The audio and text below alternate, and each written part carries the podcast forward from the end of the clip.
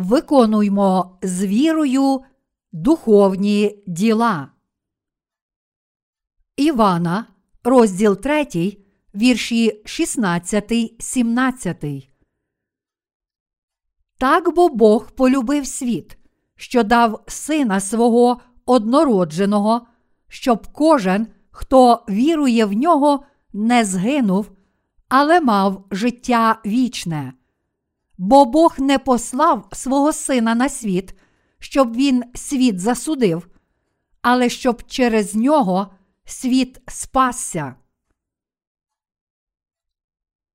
Людям дуже важко жити в цьому світі. Нам важко пристосуватися до швидких змін навколишнього середовища, і багато людей загинуло від недавніх періодів сильної спеки. Кожного літа в новинах ми чуємо, скільки людей загинуло через нестерпну спеку. В моїй країні літня температура також зросла так сильно, що мені здається, неначе я живу в країні тропічного клімату, і зараз людям важко навіть дихати. Але цей світ ще зазнає набагато більшої спеки, і тому моє серце прагне якнайшвидше проповідувати Євангеліє води та духа всім людям світу. Зараз світ спустошують хвороби. У Ботсвані, південно-африканській країні, за статистикою, майже 40% населення інфіковані ВІЛ. Схожою є ситуація і в сусідніх країнах. Їхнє становище таке невтішне, що воно ставить під загрозу навіть виживання цих народів.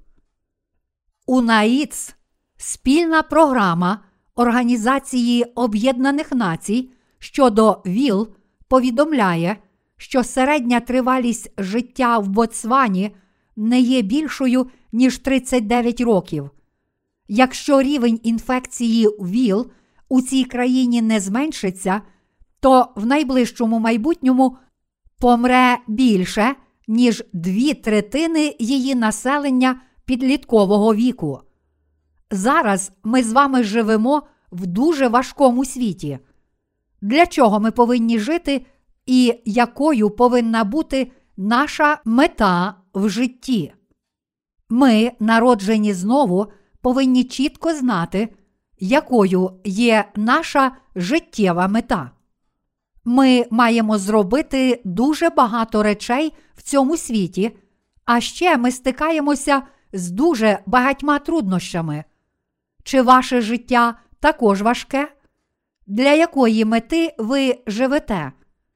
Люди в цьому світі починають уникати тілесних пожадань і думати про свої душі тільки коли наближається смерть, і лише тоді вони прагнуть очиститися від гріхів, стати безгрішними в Божій присутності.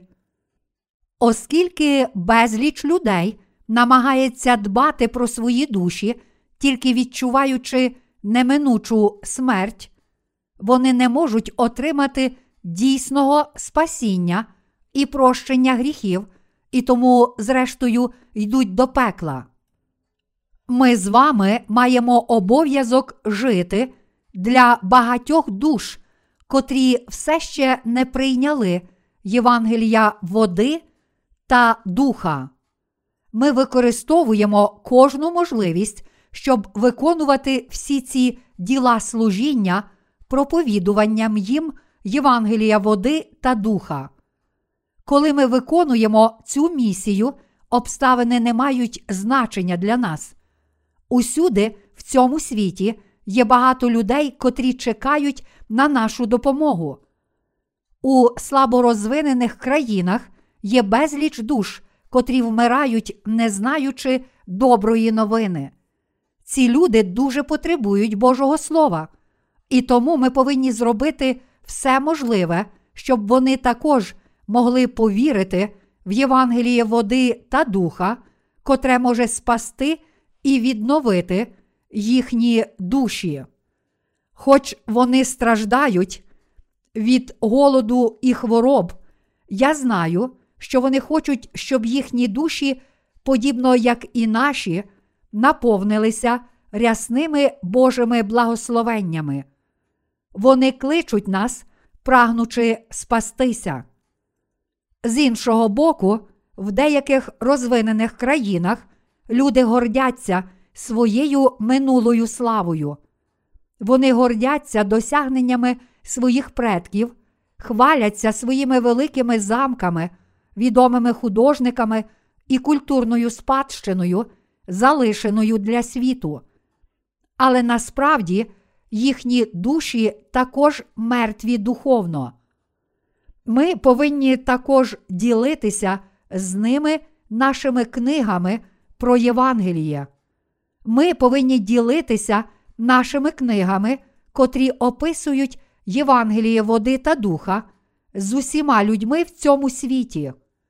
У нас справді є дуже багато роботи, адже ми повинні проповідувати їм Євангеліє води та духа, щоб вони могли пізнати і повірити в Ісуса, отримати прощення гріхів і увійти до Божого царства. Якою є мета нашого життя в цей вік і час? Для якої мети ми повинні жити? Над цим питанням всі ми повинні серйозно задуматися принаймні один раз. Насправді люди такі слабкі, що вони не можуть пережити навіть незначної спеки. Проповідування Євангелія води та духа таким людям стало метою нашого життя.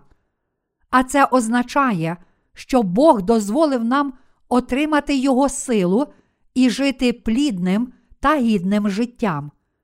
Віруючи в Євангеліє води та духа, котрі отримали прощення гріхів, тепер живуть для цієї мети, для виконання діл духовних, і цим справді варто пишатися. Моє життя було б ганебне, якби я жив лише для того, щоб їсти і пити, намагаючись заробити трохи грошей на прожиття. Гроші не повинні бути метою нашого життя. Нам вони потрібні тільки для того, щоб вижити і служити Євангелію води та духа. Тож ті, котрі вже отримали прощення гріхів завдяки вірі в Євангеліє води та духа, повинні жити для спасіння інших душ. Очевидно, що якщо людина не звільнилася від гріхів, то вона преречена на пекло.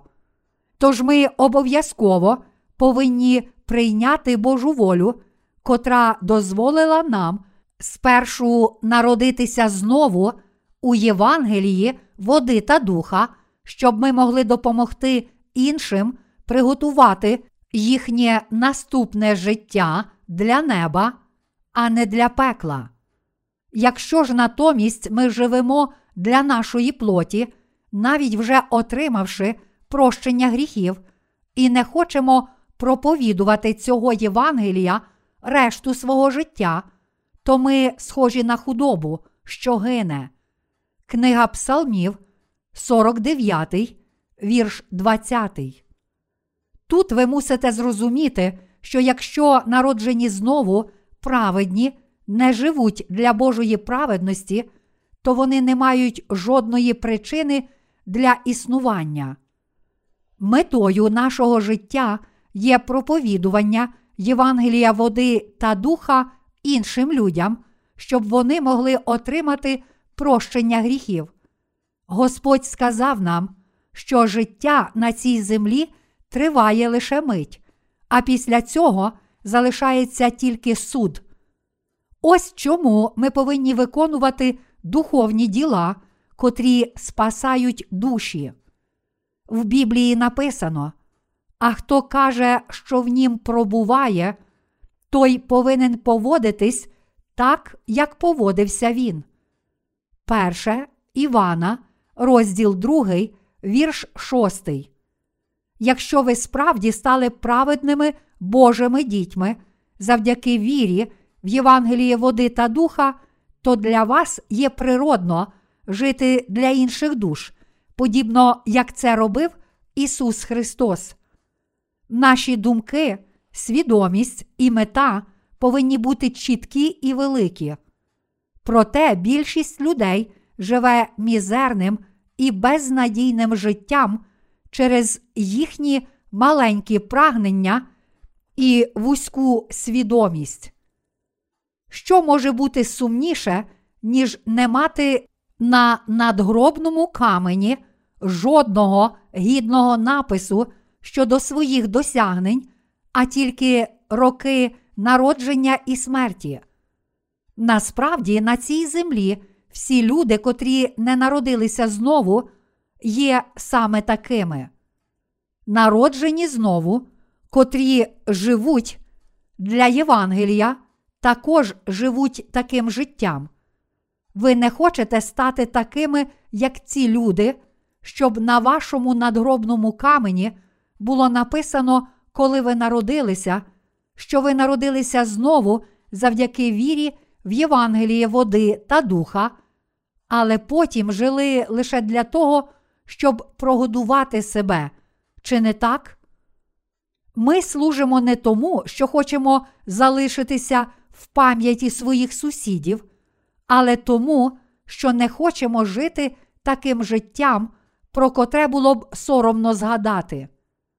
Ті з нас, котрі народилися знову з води та духа, повинні мати на своїх надгробних каменях такий напис. Ця людина народилася такого то року, народилася знову такого то року, а перш ніж померла і спочила тут, проповідувала Євангеліє багатьом людям і спасла безліч душ. Тільки тоді ми проживемо справді гідне життя. Те, чи наше життя буде варте похвали чи сорому, залежить від того, як ми вирішили прожити своє життя. З одного боку, деякі люди живуть для задоволення пожадань плоті, а з іншого боку, є люди, котрі думають про своє майбутнє і задаються питанням, як можуть прожити гідне та значуще життя. Те, як людина проживе своє життя, залежить від того, як вона вирішить його прожити. Врешті-решт, людське життя триває тільки 70-80 років, можливо, 90-100 років, якщо нам вдасться прожити довго. Кожна людина неминуче помре, тому що людині призначено один раз народитися і померти. Але як тільки ми народжуємося, ми повинні зустріти Господа, отримати прощення усіх наших гріхів і жити в цьому світі для проповідування Євангелія всім людям світу. Люди справді з нетерпінням чекають на нашу допомогу. Чи ви колись бачили карнавал в Ріо де Жанейро у Бразилії? Бразильський танець самба всесвітньо відомий. Це справді приголомшливий, розкішний і жвавий танець. Але, побачивши пишність цього карнавалу самби, я відразу зрозумів порожнечу життя, тому що в моїх очах ці приречені на смерть люди, котрі енергійно трясли своїми тілами у танці, лише відчайдушно намагалися на якийсь час забути про свої страждання. Коли я подумав, як важко вони працювали цілий рік лише для того, щоб погуляти під час цього карнавалу, і як вони жили лише для того, щоб їсти і пити, для мене вони здалися дуже жалюгідними. Коли я побачив, яка жалюгідність ховається за цим блиском і достатком, моє серце захотіло проповідувати Євангеліє найперше цим людям у Бразилії. Коли ми дивимося на людей, деякі люди викликають у нас співчуття, а деякі ні. Ті, котрі зовні гарно виглядають і носять прикраси, не викликають у нас співчуття, але ті, котрі все ще залишаються сумними і страждають, хоча й прагнуть і намагаються жити в дійсній радості, викликають у нас співчуття. Нашою метою є проповідування Євангелія таким бідним людям, і саме тому ми видаємо наші книги різними мовами. Ці книги поширюються в кожній країні, щоб люди почули свідчення про Євангеліє води та духа, і в результаті по всьому світу в нас з'явилося багато партнерів, котрі мають таку ж віру. Ось як ми можемо зустріти тих, котрі шукають правду. Бог доручив нам завдання допомагати людям повірити в Євангеліє води та духа і звільнитися від гріхів. Ми просто радіємо, коли бачимо, як люди отримують прощення гріхів і дякують Богу. Тому ми охоче та з задоволенням докладаємо всіх зусиль, щоб виконати це завдання перед Богом. Ми виконуємо це завдання, тому що Бог наказав нам це робити, і воно приносить нам велику радість. Коли ми проповідуємо Євангеліє іншим, ми нічого не просимо від них взамін. Ми лише радо виконуємо це завдання, котре дозволяє помираючим душам спастися. Що може бути важливішою місією, ніж допомагати помираючим отримати прощення гріхів і вічне життя? Люди можуть цього не розуміти, але виконання цієї місії, котра спасає інші душі, є найбільшою радістю в цьому світі.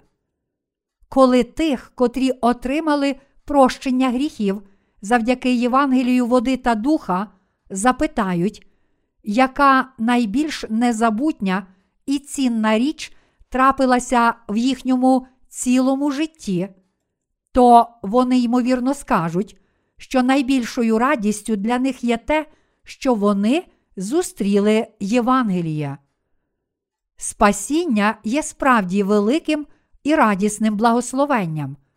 Якби ви були на смертному ложі і у вас брали інтерв'ю та запитали, зараз твоє тіло занепадає в очах Божих, тож скажи, яка була найбільш значуща подія у твоєму житті на цій землі? Як би ви відповіли на це запитання? Хіба ви не сказали б, що найважливіша подія сталася, коли ви отримали прощення гріхів? Те, що я зустрів Господа, повірив у Євангеліє води та духа і отримав спасіння від усіх гріхів, було найважливішою подією для мене.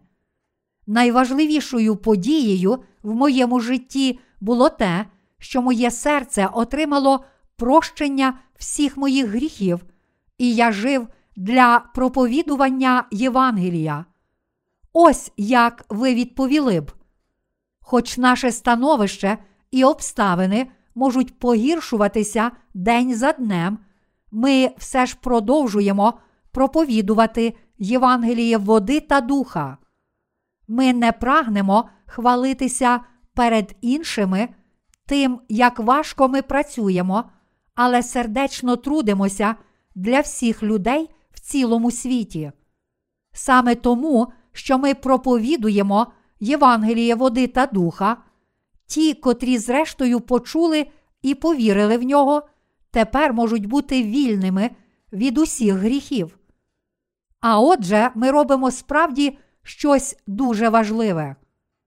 Ніхто в цьому світі не є більший, ніж ми, народжені знову, котрі служать і проповідують це Євангеліє. На цій землі люди, котрі хваляться собою, є нічого не варті. Зарозумілі і хвалькуваті люди, схожі на свиней із золотим кільцем у вусі та діамантовим перснем на ратиці. Чи свиня може стати людиною тільки тому, що має діамантове кільце у носі? Ні, вона все ще залишається не чим іншим, як свинею. Як написано, золота сережка в свині на ніздрі це жінка гарна, позбавлена розуму. Приповісті, розділ 11, вірш 22. Життя, котре не підкоряється Божій волі, є зовсім нічого не варте. Ті, котрі спаслися від усіх гріхів з допомогою Євангелія води та духа, прийняли в обійми свого серця всіх людей в цьому світі та живуть, щоб свідчити їм про Євангеліє, є найпрекраснішими людьми на цій землі. Зараз ми з вами виконуємо саме цю місію. Через свою літературу ми проповідуємо Євангеліє по всьому світу. Ми, віруючи в Євангеліє води та духа, об'єдналися з Божою церквою і саме тому виконуємо різні діла з єдиною метою проповідування Євангелія по всьому світу. Всі ми робимо це разом. Можливо, ви не розробляли обкладинок наших книг, не редагували і не перекладали наших книг, та все ж Євангеліє може проповідуватися тільки через вас, адже ви молитеся про це служіння, даєте пожертви, надаєте нам підтримку і невидимо служите Богу. Всі ми робимо це разом. Мої браття віруючі, ці книги, котрі ми видали разом, тепер поширюються у всіх куточках світу. Протягом декількох минулих років ми переклали наші книги не тільки на основні мови, але й на мови багатьох племен. Невдовзі навіть ті книги, котрі живуть у таких країнах, про котрі ми ніколи не чули і не бачили, надішлють нам листи, в котрих підтвердять, що їхня віра є така ж, як наша. Зокрема, багато пасторів і теологів надішле нам листи, кажучи, що мають таку ж віру. У всьому світі є багато відомих пасторів, але дуже мало справді проповідує це Євангеліє води та духа.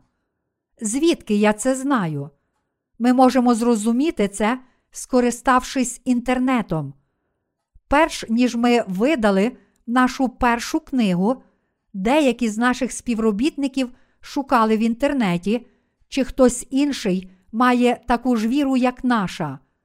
Але, на жаль, ми не змогли знайти жодного пастора, котрий проповідував би Євангеліє води та духа. Іншим доказом того, що дуже мало людей знало про Євангеліє води та духа, є те, що з-поміж багатьох коментарів, котрі ми отримали, у жодному не було таких слів. Я знав про це Євангеліє води та духа, перш ніж прочитав цю книгу. Тож я дуже щасливий, що зустрів свою сім'ю віри. Тому на внутрішньому боці обкладинки моєї першої книги я написав: це перша книга нашого часу, котра проповідує Євангеліє води та духа у суворій відповідності з святим письмом.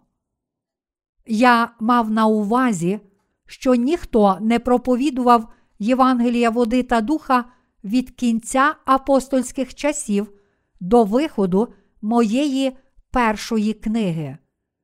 Було доведено, що це не перебільшення. Багато пасторів не могло приховати подиву і свідчило. Я прочитав багато християнських книг, але ніколи не знав, що хрещення Ісуса мало таке значення. Я не знав, що Євангеліє води та духа є таке благословенне. Коли ми вже ось ось мали надрукувати мою першу книгу, я сказав: невдовзі наших пасторів, наших братів і сестер будуть запрошувати у всі куточки світу. Що ж насправді трапилося? Дуже багато людей по всьому світу вже запросило нас. Безліч пасторів і теологів видало християнські книги та продавало їх в інтернет-магазинах, таких як Amazon.com. Переглядаючи їхні книги в інтернеті, я зрозумів той сумний факт, що всі вони написали свої книги, повні їхніх власних думок, щоб хвалитися своїм власним обмеженим знанням, щоб проповідувати християнську віру через книгу, потрібно написати в ній про правду, тобто про Євангеліє води та духа, котре дозволяє отримати прощення гріхів через Слово Боже. Євангеліє води та духа це правда, котра вперше об'явилася спочатку в часи апостолів. Мої браття віруючі, безліч християн каже, що вони не мають жодного гріха, навіть якщо вірять тільки в кров Ісуса на Христі. Вони все ще зберігають у серці свої щоденні гріхи, тому що щодня грішать і не мають жодного іншого виходу із ситуації, окрім щоденних молитов покаяння. Ці люди також вірять у Воскресіння Ісуса, в Його народження і в те, що Ісус є Сином Божим, але вони не знають, як Ісус забрав їхні гріхи і вважають це дивним і неправильним, що Він узяв на себе гріхи світу, коли прийняв хрещення. Ось що думає більшість християн. Мої браття віруючі, вірити і проповідувати тільки кров на Христі насправді означає лише проповідувати релігію. Але, незважаючи на це, окрім нас, насправді дуже мало проповідує Євангеліє води та духа. Саме тому всім нам справді слід проповідувати Євангеліє води та духа, а ті, котрі виконують цю місію, є надзвичайно дорогоцінні. Ми будемо проповідувати це Євангеліє всім людям у цьому світі. Як сказав апостол Павло, а геленам і чужоземцям, розумним і немудрим, я боржник. До Римлян, розділ 1, вірш 14, ми повинні проповідувати Євангеліє води та духа всім людям у цьому світі. Ми чудові люди, котрі мають силу Євангелія, щоб виконати це. Тепер ми проповідуємо це дивовижне Євангеліє. Ось чому ми справді думаємо про духовні діла і виконуємо Божу волю, незважаючи на спекотну погоду і важкі ситуації, та на те, чи світські думки приходять до нас чи ні. Уривок зі святого письма, котрий ми сьогодні читаємо, каже нам: бо так Бог полюбив світ, що дав сина свого однородженого. Івана, розділ 3, вірш 16. Мої браття віруючі, Наш Бог Отець сказав нам, що Він послав свого єдинородного Сина, щоб спасти кожного з нас. Слово дав тут означає, що Бог послав свого Сина на цю землю і дозволив йому спасти кожну людину, забравши всі гріхи цього світу своїм хрещенням, та що Він дозволив своєму сину бути розп'ятим за всі ті гріхи. Бог спас усіх людей цього світу, пославши свого єдинородного Сина. А оскільки Ісус Христос змив гріхи всіх людей, всі ті, котрі вірять в Ісуса, що прийшов на цю землю, прийняв хрещення, помер на Христі та воскрес із мертвих, як у свого Спасителя, є безгрішні та отримали спасіння. Вони стали праведним Божим народом і отримали вічне життя. Бог вже спас нас від усіх наших гріхів. Тож ми не перебуваємо в неволі наших гріхів, котрі Ісус вже забрав від нас, але мусимо думати про духовні діла для майбутнього. Ми повинні думати про те, що Господь зробив для того, щоб спасти людство та звільнити нас від наших гріхів, а також проповідувати цю правду багатьом людям, кому тільки можемо. В другій частині Євангелія від Івана, розділ 3, вірш 16 написано, щоб кожен, хто вірує в нього, не згинув, але мав життя вічне. Мої браття віруючі, якщо ви вірите, що Бог Отець спас вас, пославши свого єдинородного Сина на цю землю, то отримаєте вічне життя. Чи ви хочете отримати вічне життя? Чи ви хочете мати вічне життя? Чи ви хочете завжди жити щасливо у вічності? Чи ви ненавидите смерть? Якщо ваша відповідь на ці питання так, то повірте в нашого Господа. Господь забрав не тільки наші гріхи, але також всі гріхи усіх людей в цьому світі. Сам наш Господь змив усі гріхи, котрі ми вчинили через похитливість нашої плоті, та дав нам прощення гріхів і вічне життя. Тепер ми можемо виконувати духовні діла, тому що отримали вічне життя і прощення гріхів завдяки вірі в нашого Господа. Ми також можемо допомогти всім людям отримати це прощення гріхів і надалі виконувати діла, котрі спасають душі.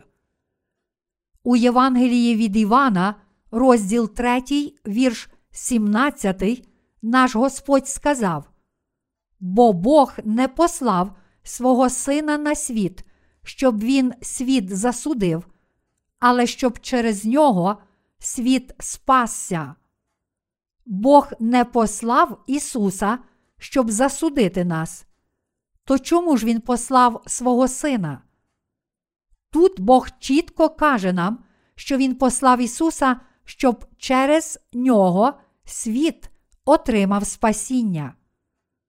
Мої браття віруючі, Ісуса послав на цю землю Бог Отець, щоб спасти всіх людей цього світу від гріхів. Всі люди в цьому світі чекають на своє спасіння. Вони запитують себе, як я можу спастися. Вони прагнуть Божого спасіння. Наші книги, котрі розповідають про незмінну правду Євангелія води та духа, вже зараз приходять до них і стукають у двері всіх тих людей у всіх куточках цього світу, котрі дуже хочуть спастися. Серед тих, котрих вразила правда, записана в наших книгах, особливо пастори відгукнулися дуже позитивно. Подібно як потрібен час, щоб дізнатися, чи ліки добрі чи погані, якщо ми будемо надалі виконувати Божі діла, і мене ще трохи часу, проповідування Євангелія принесе ще більші та кращі плоди. Одного разу один пастор з Індії написав нам, що в його країну завозять дуже багато християнських книг непевного змісту. Саме в такій ситуації він отримав і прочитав мою першу книгу і свідчив, що ця книга справді була схожа на питну воду. Кажучи, що це хороша книга, він сказав нам, що хоче перекласти наші книги на мову свого племені і поділитися ними з людьми, котрі розмовляють тамільською мовою. Тож він переклав наші книги на тамільську мову, і ми охоче профінансували їхню публікацію. Це чудово. Адже навіть якщо ми самі не їдемо на місії, але наші співробітники працюють там замість нас, люди можуть отримати прощення гріхів. В кожне місце, куди доходять наші книги, також входить Євангеліє води та духа, а всюди, де є Євангеліє води та духа, люди отримують прощення гріхів. Якщо хтось прочитає хоча б одну з наших книг, то це принесе такий позитивний результат, як цілий тиждень моєї праці. Ось чому я люблю проповідувати Євангеліє води та духа через літературу. Іноді деякі люди запитують, чи може Євангеліє води та духа поширюватися через книги. Я переконаний, що може. Якими б недосконалими ми не були, правда води та духа справді поширюється, коли ми надалі видаємо наші книги по всьому світу.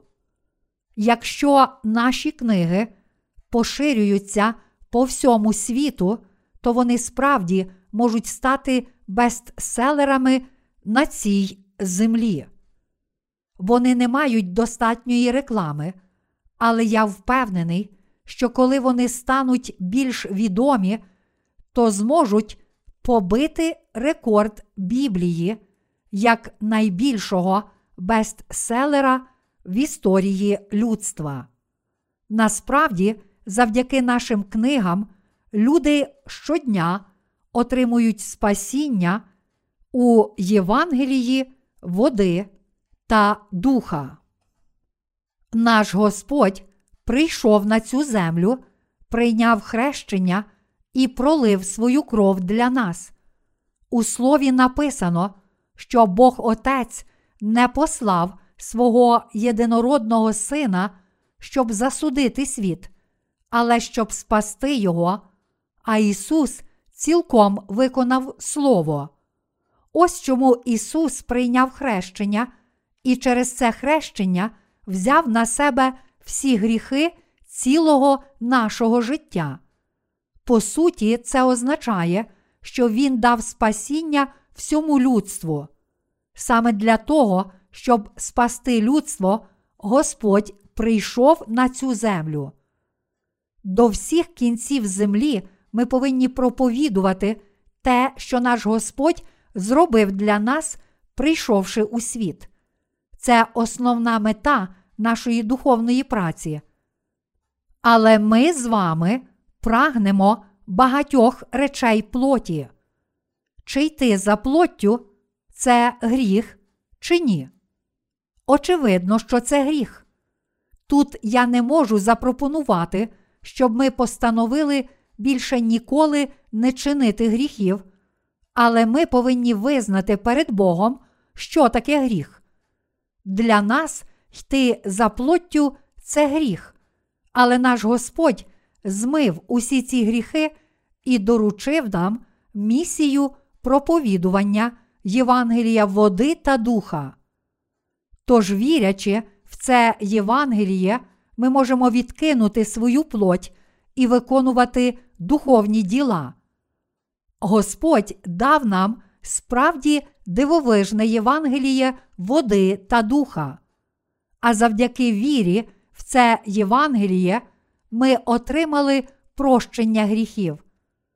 Те, що наше життя не йде за плоттю, але що ми живемо духовним життям, приносить мені велику радість.